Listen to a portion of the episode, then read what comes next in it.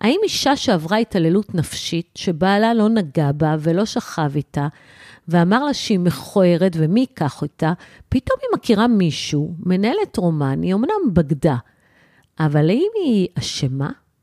או גבר שאשתו מסרבת לשכב איתו כבר שנים, ואומרת למשל שהיא א-מינית, והוא מכיר מישהי ומקיים איתה איזושהי מערכת יחסים. הוא אשם? ברוכים הבאים לבית הספר לקרמה טובה. אני עורכת הדין רות דהן וולפנר, ואני אדבר איתכם על זוגיות, על גירושים, וכמובן על קרמה, שהיא בעצם תוצאה. שלום, ברוכים הבאים לעוד פרק בפודקאסט שלנו, והיום נדבר על נושא שבטח יעניין את רובכם. האם בגידה יכולה להיות שיקול רלוונטי כשמחלקים רכוש? אנחנו נזכור בפרק, הזאת, בפרק הזה את עמדותיהם של, גם של בית המשפט העליון בכובעו כבג"ץ, בית הדין הגבוה לצדק, וגם של בית הדין הרבני הגדול, בכל מה שנוגע לבגידה או לאי נאמנות מינית, כשיקול כשמחלקים רכוש בגירושים. נתחיל עם הקדמה קצרה מאוד על מבנה מערכת המשפט הישראלית ובתי הדין הרבניים. מערכת בתי הדין הרבניים היא ערכאה משפטית דתית נפרדת בתוך מערכת המשפט הישראלית. יש לה סמכות שיפוט ייחודית בענייני גירושים. זאת אומרת שתביעת גירושין יכולה להתברר רק בבית הדין הרבני, ובנוסף יש לבית הדין הרבני סמכות מקבילה בענייני רכוש, מזונות ומשמורת, אותם ניתן לכרוך לתביעת גירושים. בניגוד לבית המשפט לענייני משפחה, שהוא בית משפט מיוחד, שמתמחה בנושא משפחה, אבל הוא כפוף, כמו בית משפט שלום, גם לבית המשפט המחוזי וגם לבית המשפט העליון, שהם ערכאות הערעור שלו. ערכאת הערעור של בית הדין הרבני האזורי הוא רק בית הדין הרבני הגדול. בבית הדין הרבני הגדול הוא הערכאה האחרונה, ואין זכות ערעור על בית הדין הרבני הגדול. אז איך זה שאנחנו דנים בפסקי דין של אה, בית הדין הרבני הגדול בבית משפט עליון? או, אפילו שלא ניתן לערער על החלטות בית הדין הרבני הגדול, ניתן להגיש עתירה לבג"ץ, שזה בית הדין הגבוה לצדק, במקרה שבו עולות שאלות של חריגה מסמכות, או של פגיעה בעקרונות הצדק הטבעי. בדרך כלל, בג"ץ לא מתערב. אבל שני המקרים שנעסוק בהם בפרק של היום, עוסקים ביחס של בית הדין הרבני ובית המשפט העליון לסוגיה של נאמנות מינית, כלומר בגידות, כשיקול בחלוקת הרכוש כשמתגרשים. פסק הדין הראשון שנתעסק בו מכונה בג"ץ הבוגדת. הפסק דין הזה הוא למעשה סדרה של ארבעה פסקי דין, שבאחרון, בצעד ממש לא שגרתי, בג"ץ מבטל פסק דין של בית הדין הרבני הגדול. אז על מה מדובר? מדובר על בני זוג שנישאו בשנת 1982.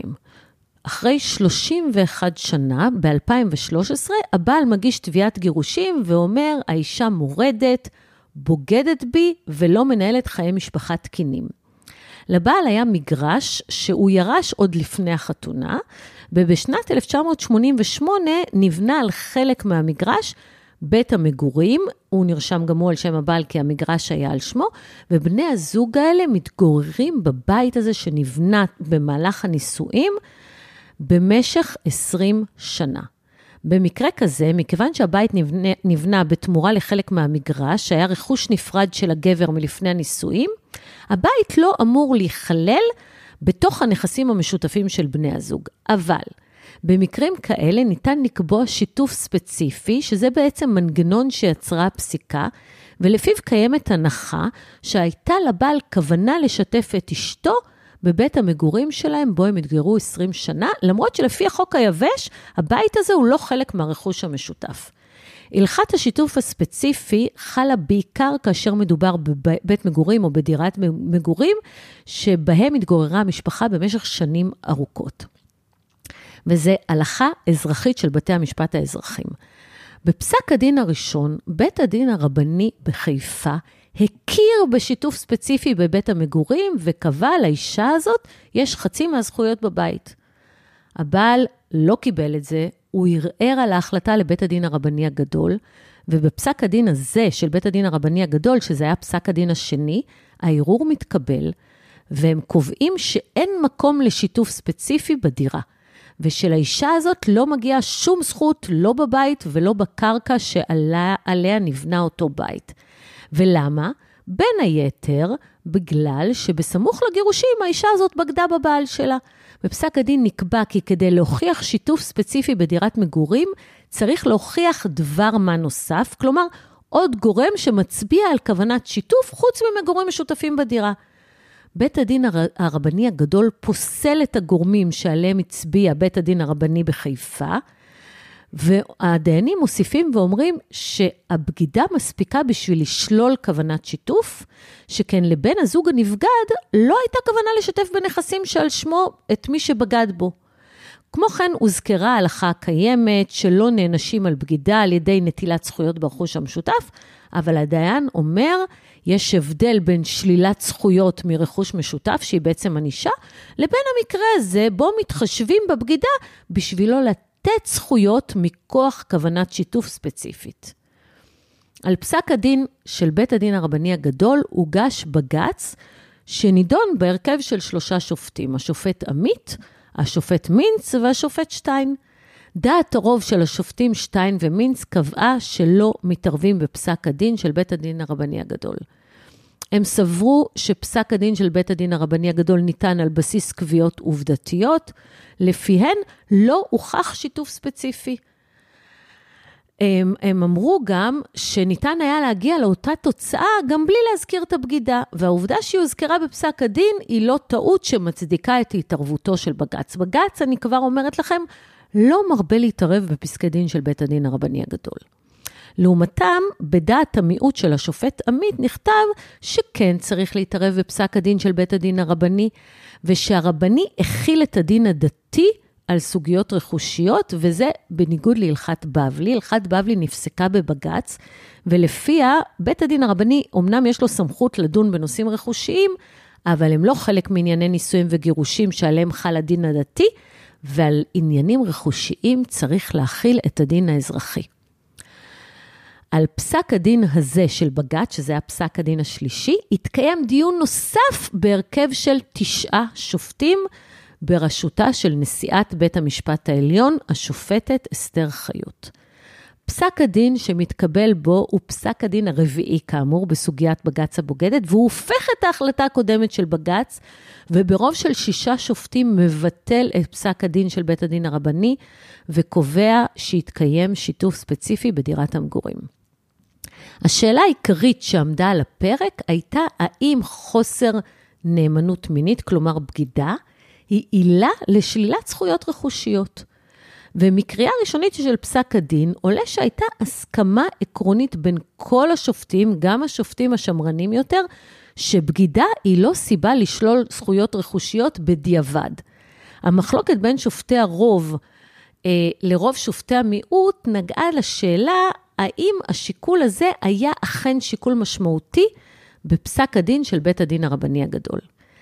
את דעת הרוב כתבה הנשיאה אסתר חיות, שקבעה שצריך לבטל את פסק הדין של בית הדין הרבני הגדול, ואל פסק הדין שלה הצטרפו השופט פוגלמן, פוגלמן המשנה לנשיאה מלצר, השופטת ברק ארז, השופט הנדל והשופט עמית, שכזכור, הוא כתב את דעת המיעוט בבג"ץ הראשון.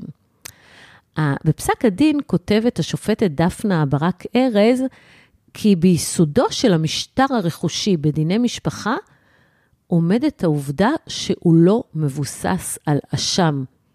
משטר של אשם יוצר תמריץ להעמיק את הסכסוך, את הסכסוך, והמגמה האזרחית היא דווקא להקטין את עצימות הסכסוך המשפחתי.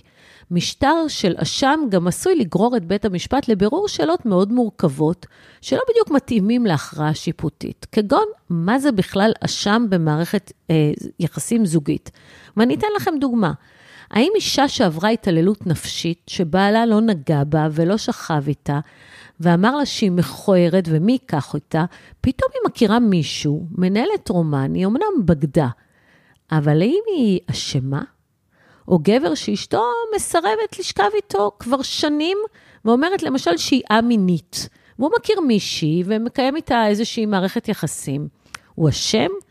וגם אם כן, מערכת המשפט שלנו לא מוכנה להכניס שיקולים של אשם לתוך חלוקת הרכוש שאמורה להתבצע לפי החוק והפסיקה האזרחיים, גם אם מי שפוסק זה בית הדין הרבני.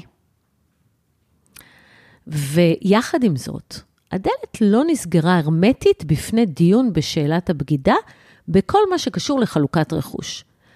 כבוד הנשיאה חיות קובעת, אמנם שיש לבטל את פסק הדין של בית הדין הרבני הגדול ולהכיל שיתוף ספציפי בבית המגורים, ואל תוצאת פסק דינה אה, הת, הצטרפו יתר השופטים, אבל היא גם קבעה שקיום חיים כפולים לאורך כל שנות הנישואים דווקא יכול להצדיק את ביטול השיתוף הספציפי. השופט שטיין, שהיה בדעת מיעוט, טען שלא רק בגידה מתמשכת, אלא גם בגידה לא מתמשכת ואפילו חד פעמית, יכולה לשלול שיתוף ספציפי, בהתבסס על איזשהו חוזה בלתי כתוב בין בני הזוג, הוא אפילו מציע מודל חדשני, שיחליף את חזקת השיתוף הספציפי, ולפי המודל הזה, כל שנת נישואים תזכה באחוז אחד מהרכוש החיצוני. אלא אם בני הזוג ערכו הסכם ממון, אלא שעמדה זו נותרה בדעת מיעוט ולא נקבעה כהלכה, אז אל תזדרזו לשמוח. השופטת אה, ברק ארז, בפסק הדין שלה, התייחסה לעניין הבגידה המתמשכת, גם היא, אבל היא הביעה דעה שונה מזו של הנשיאה חיות. השופטת ברק אה, ארז העלתה את השאלה, מה זה בכלל בגידה מתמשכת? היא בגידה של חמש שנים, חמש עשרה שנה?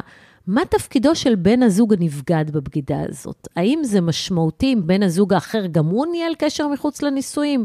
האם הוא חטא בהתעללות רגשית בלבד? לפי השופטת ברק ארז, אנחנו לא יכולים לבחון את השיקולים האלה במסגרת הליך גירושים, או יותר נכון, הליך חלוקת רכוש. החשיבות של פסק הדין היא בעיקר בהצבת גבולות לבתי הדין הרבניים ועצירה של זליגת שיקולים הלכתיים לתוך חלוקת רכוש בין בני זוג. במשך שנים ארוכות התקיים איזשהו סטטוס קוו בעייתי. פסקי דין של בתי הדין הרבניים שללו זכויות רכושיות בגלל שיקולים הלכתיים כמו בגידה, אבל הם ביססו את פסקי הדין על נימוקים משפטיים כגון סעיף 8 לחוק יחסי ממון, שזה סעיף, סעיף שמאפשר חלוקה לא שוויונית של הרכוש בנסיבות מסוימות, תכף נדבר על זה, ובג"ץ במשך שנים נמנע מלהתערב בטענה שבית הדין הרבני, הגדול בדרך כלל, לא חרג מסמכותו. המגמה הזו של כיבוד ערכאות אפשרה לבתי הדין הרבניים לעשות מה שהם רוצים ולתת פסקי דין רכושיים מרחיקי לכת, תוך ביטחון כמעט מוחלט שבג"ץ לא מתערב.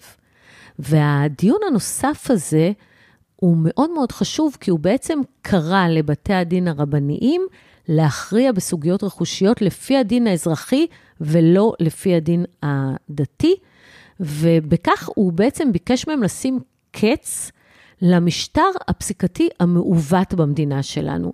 לפיו, בגין אותה מערכת עובדות, אנחנו יכולים לקבל תוצאה שונה ולפעמים הפוכה לגמרי, כאשר היא נדונה בבתי המשפט האזרחיים, בבית משפט לענייני משפחה, לעומת בתי הדין הרבניים. מערכת משפט שאין בה ודאות וחוסר יציבות, אה, שתלויה במערכת סמכויות שמאפשרת מנעד תוצאות קיצוני, היא מערכת משפט לא בריאה. ופסק הדין של בג"ץ בדיון הנוסף יכול אולי להשיב למערכת המשפט יציבות יחסית.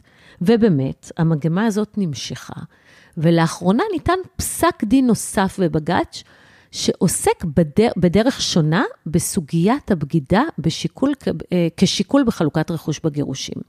ואני אתן רקע משפטי קצר. כשבני זוג שנישאו לאחר שנת 1973, שזה רוב האנשים שמתגרשים, ולא חתמו על הסכם ממון, כשהם נפרדים, חלוקת הרכוש מתבצעת לפי חוק יחסי ממון, שקובע הסדר שנקרא איזון משאבים. בגדול, החוק קובע שכל מה שנצבר במהלך הנישואים מתחלק שווה בשווה, ובית משפט צריך לאזן את המשאבים של הצדדים. אבל בתוך החוק הזה יש גם את סעיף 8, שהוא מעניק לבית המשפט סמכות מיוחדת לקבוע חלוקת משאבים שלא שוויונית, בכפוף לנסיבות מיוחדות. זאת אומרת, הוא מאפשר לבית משפט לא לחלק חצי-חצי את הרכוש, אבל בנסיבות מיוחדות. ובמקרה הזה שהגיע לבג"ץ אה, לאחרונה, דובר בזוג שנישא בשנת 70, 1976, והתגרשו כמעט 40 שנה לאחר מכן, ליתר דיוק 37 שנים. בשנת 2013, כחלק מעילת הגירושים, הבעל טוען שהאישה ניהלה מערכת יחסים אינטימיים עם גבר אחר כבר בשנת 2002. ומה הוא אומר? הוא אומר, צריך להקדים את מועד איזון המשאבים ליום ראשון לראשון 2002. זאת אומרת, זה המועד שבו התחילה האישה לנהל רומן. מה זה אומר? זה אומר שאם מקדימים את מועד איזון המשאבים, חלוקת הרכוש מתבצעת כאילו הם התגרשו בשנת 2002, ולא בשנת 2013. זאת אומרת, האישה לא תהיה זכאית לרכוש, לכספים ולזכויות סוציאליות של הבעל, שנצברו במשך 11 השנים האחרונות של הנישואים שלהם. זה יכול להיות מאוד מאוד משמעותי. בית הדין הרבני האזורי מקבל את טענת הבעל וקובע שמועד איזון המשאבים יהיה ראשון לחמישי 2002. הם קבעו שבמועד הזה ניתן להניח שהאישה כבר ניהלה קשר אמיץ שנמשך כבר כמה חודשים עם גבר זר. ונקבע באופן עקרוני, בגידה אקראית בבן זוג לא גורמת בהכרח להקדמת מועד הקרע, אבל כשבמקרה הנוכחי מדובר בבגידה שנמשכה על פני תקופה מאוד ממושכת ורציפה, ובמקרה דומה, אה, פסק בית הדין הרבני הגדול שצריך להקדים את מועד הקרע, ובית הדין ראה בבגידה מתמשכת הפרה של השותפות הבסיסית שבין בעל לאשתו, ולכן קבע כי החל ממועד הבגידה הראשון, לא היו חיי שיתוף בין הצדדים, שהם בעצם הבסיס לזכויות על פי חוק יחסי ממון. האישה לא מקבלת את התוצאה הזאת, מגישה ערעור על פסק הדין לבית הדין הרבני הגדול, והערעור הזה באמת מתקבל באופן חלקי. בית הדין הרבני הגדול קובע שבנסיבות בהן אחד מבני הזוג מקיים מערכת יחסים אינטימית מחוץ לחיי הנישואים, נוצרת מה שהם קוראים שותפ, שותפות מוחלשת, לפי האיזון המשאבים יתבצע באופן שלא שוויוני. בית הדין הרבני הגדול מדגיש ששיתופיות מוחלשת היא לא נקבעת כעונש לבן הזוג הבוגד, אלא רק מנסה להתחקות אחר יחסי הממון שבין בני הזוג, ו, והמערך השיתופי שקיים ביניהם, והם אומרים, מצב שבו אחד מבני הזוג מנהל מערכת יחסים, מערכות מיחסים מקבילות לאורך זמן רב, ובמיוחד בלי ידיעת הבן זוג האחר, כלומר בוגד בו מאחורי הגב, יש בו כדי ללמד על חולשתה של השיתופיות ביניהם, והוא קובע שהסתרת הבגידה מבן הזוג היא כמו כפיית שיתוף, מפני שבן הזוג הנבגד לא יכול לקבל החלטה מושכלת בעניין הזה אם הוא לא יודע מזה, ולא סביר שהוא היה ממשיך בנישואים ובכוונתו לשיתוף הרכושי, אם הוא היה יודע על הבגידה. ולבסוף מדגיש בית הדין הרבני הגדול, שפסק הדין מתבסס על הדין האזרחי, ובפרט על חוק יחסי ממון, ונקבע שאי אפשר לייחס לבעל כוונת שיתוף בנסיבות כאלה, והמשך השיתוף יתקיים אך ורק כי הבעל לא ידע על מערכת היחסים הנוספת שקיימה האישה, והם עושים תוצאה מאוד יצירתית. נקבע שממועד הנישואים עד למועד הבגידה, הנכסים יתחלקו חצי-חצי. אחרי הבגידה ועד למועד הגשת תביעת הגירושים, הנכסים יאוזנו ביחס של 80% לגבר ו-20% לאישה. למה? תכלס כי היא בגדה. האישה הגישה עתירה לבג"ץ, ובמסגרתה היא טענה שבית הדין הרבני האזורי ובית הדין הרבני הגדול ביססו את ההכרעות שלהם לעניין חלוקת הרכוש על שיקולי נאמנות מינית בלבד. ואכן, בהכרעה פה אחד, שלושת שופטי בג"ץ שדנו בתיק קיבלו את העתירה וביטלו את פסק הדין של בית הדין הרבני הגדול. הם קבעו שסעיף 8 לחוק יחסי ממון, הסעיף שמעניק לבית המשפט את האפשרות לקבוע חלוקה לא שוויונית בנסיבות מיוחדות, לא נועד לאפשר לשיקולי אשם לחלחל לתוך סוגיות של חלוקת רכוש. אי נאמנות מינית לא מצדיקה חריגה מהסדרים שוויוניים לחלוקת רכוש, ואין משמעות לשאלה מי אשם בפירוק הנישואים בקביעת חלוקת הרכוש. ככה קובע בג"ץ. עם זאת, צוין שאם אי נאמנות מינית הובילה ליצירת קרע שגרם לעזיבתו של אחד מבני הזוג את הבית, או שאחד מבני הזוג ניהל חיים כפולים שהשפיעו גם על המישור היחסים הכלכלי של חיי הנישואים, תהיה לזה השפעה במסגרת נסיבות מיוחדות שקבועות בסעיף 8 לחוק. השופט פוגלמן גם הוסיף הבהרה לפסק הדין של השופטת חיות בבג"ץ הבוגדת שדיברנו עליו, לפיו בגידה מתמשכת אינה שקולה לקיום חיים כפולים. מקרה שבו לצד מערכת היחסים של הזוג הנשוי מתנהלת מערכת שלמה מקבילה, שגם במסגרתה מתנהל משק בית. במקרה כזה, יכול להיות למערכת הכפולה הזאת, אה, יכולות להיות לה השלכות בחלוקת הרכוש הזוגי. וחיים כפולים עשויים לכלול גם מצבת נכסים מעורבת ומסובכת יותר, ומעורבות כלכלית של גורמים שלישיים בתוך מערכת היחסים הזוגית, אבל במקרה הזה, לא התקיימו חיים כפולים, הייתה בגידה אמנם ממושכת, אבל לא חיים כפולים. לכן השופט אה, פוגלמן לא דן בסוגיה הזאת הפעם, ופסק הדין של השופט פוגלמן מסתיים במילים אלו. הצדדים נישאו זה לזו בשנת 1976. הם הקימו בית ונולדו להם שלושה ילדים. בחלוף כמעט 40 שנות נישואים, התגרשו השניים לאחר שנודע למשיב כי העותרת בגדה בו עם אדם אחר במשך כעשר שנים. בשל בגידה זו, שאין חולק שלא השפיעה על ההתנהלות הכלכלית של משק ביתם ועל המאמץ המשותף, ביקש המשיב לשלול מהעותרת את חלקה ברכוש הצדדים, שנצבר לאחר תחילת מערכת היחסים האינטימית מחוץ לחיי הנישואים. כך הכריעו בתי הדין הרבניים שדנו בעניינם של הצדדים. בעיניי, לא היה מקום לייתן, לייתן משקל להתנהלות זו של העותרת בחלוקת הרכוש ביניהם. קביעה זו צועדת בתלם פסיקתנו שמפרידה בין שיקולי אשמה לבין חלוקת הרכוש בין בני הזוג בפירוק החיים המשותפים. באחרונה עמדתי בהקשר אחר על כך שהדין האזרחי לא נועד לרפא לב שבור, ובדומה אין אני סבור כי המענה לבגידתה של העותרת במשיב ובאמונו הוא בשלילת חלקה במאמץ המשותף של קיום היחידה המשפחתית שלהם. נראה לי שפסק הדין הזה, בדומה לפסק הדין הקודם שדיברנו עליו, עוסק בהצבת גבולות לבית הדין הרבני. הוא עוסק בלמנוע את זליגת השיקולים ההלכתיים לתוך ההסדרים הרכושיים האזרחיים במדינת ישראל. חשוב לזכור כי על אף שמערכת הגירושים היהודית ההלכתית היא מבוססת אשם, כלומר צריך עילת גירושים, בגידה יכולה להביא לשלילה של זכויות כספיות כמו כתובה. הסדרים רכושיים בין בני הזוג הם לא מסוג המקרים שהדין ההלכתי תופס לגביהם. וגם כשהם נידונים בבית הדין הרבנים, ההכרעה צריכה להיות בהתאם לעמדת הדין האזרחי.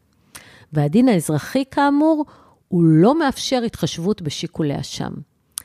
נדמה כי גם כאן פסק הדין עוד משאיר פתח לדיון, ואולי בעתיד עוד ניתקל בבג"ץ הבוגדת נוסף, או אולי בבג"ץ הבוגד דווקא, שיעסק במקרה בו יתקיימו חיים כפולים. עד אז, המסקנה שלי היא שאומנם בג"ץ מבהיר היטב שאין ענישה כלכלית על בגידה, ועדיין מהשטח, ולמרות פסקי הדין של בג"ץ, כשיש ענייני בגידה, יש משמעות למרוץ הסמכויות, כי בית הדין הרבני מנסה כל הזמן למצוא פרשנויות יצירתיות לדין האזרחי, ולא תמיד בג"ץ מתערב. כדאי לקחת את זה בחשבון. תודה ושיהיה בהצלחה.